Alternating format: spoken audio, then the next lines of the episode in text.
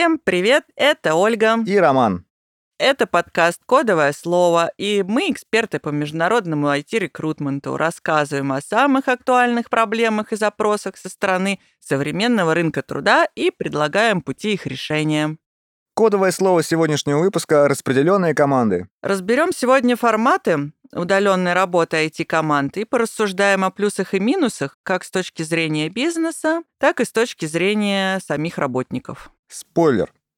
У нас припасены аргументы, чтобы считать, что за распределенными командами определенно стоит будущее. Ну давай уж не будем э, все карты сразу раскрывать, Ром. Оля, как думаешь, а почему тема распределенных команд так актуальна сегодня? Ну, эта тема стала очень актуальна с ковидных времен, когда всех сотрудников принудительно отправили на удаленку. Все компании приспосабливались как могли. Кто смог, тот, конечно, молодец. Кто не смог, ну, уже, наверное, канул в лету. И постепенно это стало новой, вынужденной реальностью для нас, для всех. Оль, ты так говоришь, как будто это что-то плохое.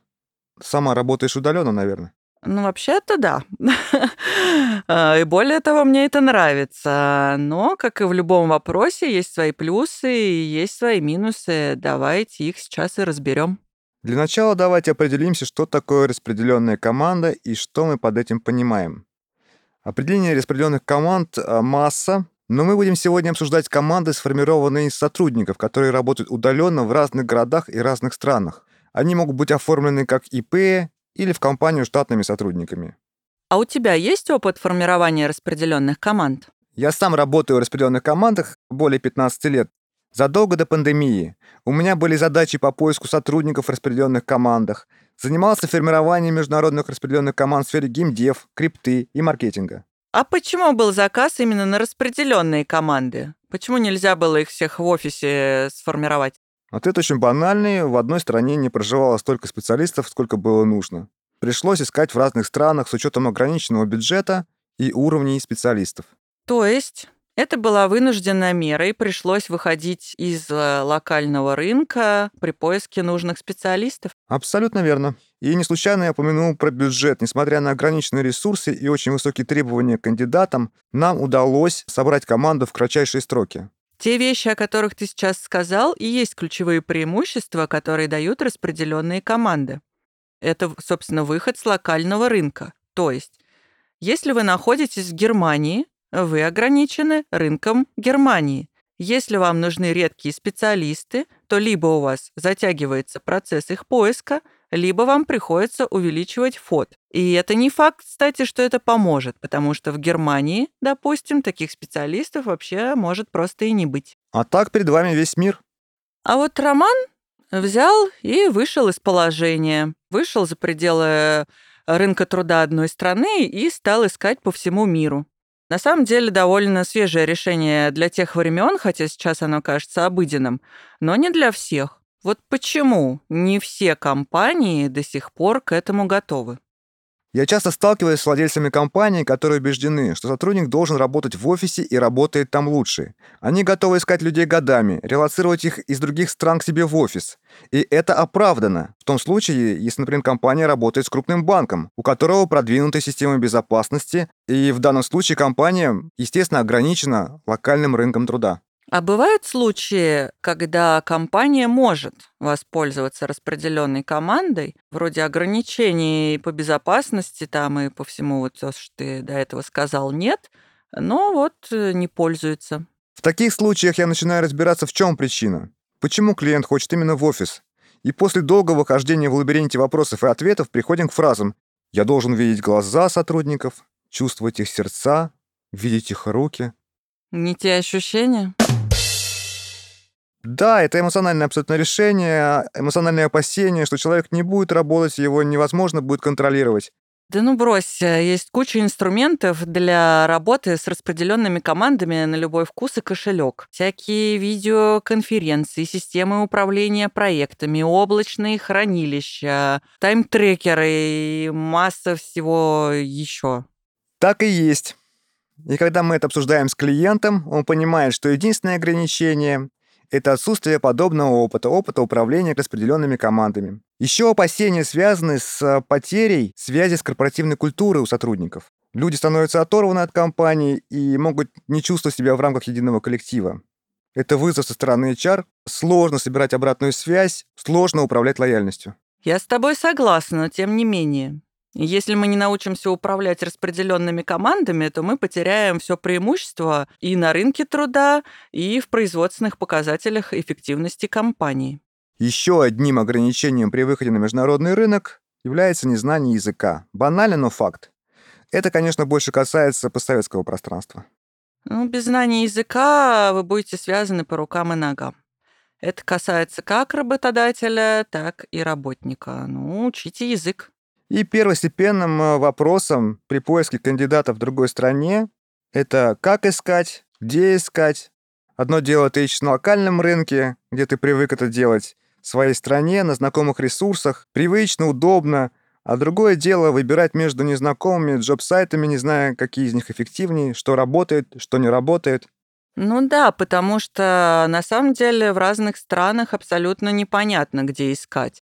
Где-то срабатывают соцсети, где-то джоб-сайты, где-то можно найти специалиста только по рекомендациям, а можно потратить много денег э, и сил, и по итогу все равно не найти того, кто был нужен. Вот не стоит проходить дорогой, которой шел я, набивать шишки. Самому можно обратиться в местные или международные кадровые агентства или консалтинговые компании. Ну, это не бесплатно, конечно. Но зато тут вы платите за результат. Другим инструментом, также помогающим а, в поиске сотрудников, является Outstaff, который сразу же решает две проблемы. Это поиск персонала и оформление сотрудников. Плюс это быстро и качественно вам сразу показывают тех кандидатов, которые уже есть в штате консалтинговой компании. Они соответствуют требованиям позиции и готовы приступить сразу же к вашему проекту. Том случае, если вам нужен временный сотрудник на проект, то аутстав вообще незаменимая на самом деле вещь, особенно в ряде европейских стран э, с жестким э, трудовым законодательством.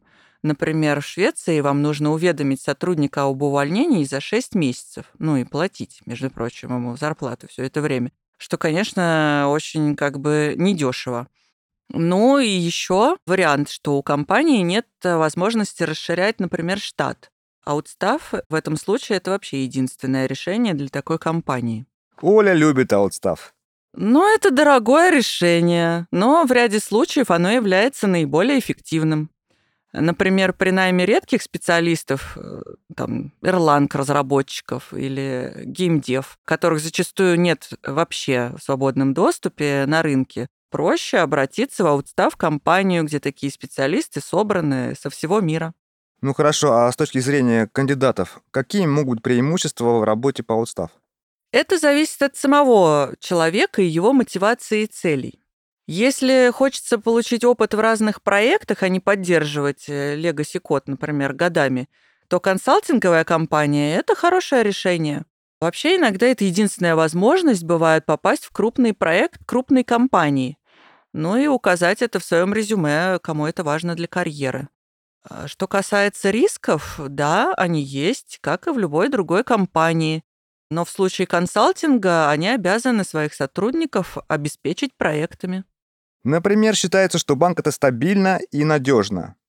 Но по факту наиболее крупные сокращения проходят именно в банках. Это касается и IT-специалистов, и линейного персонала.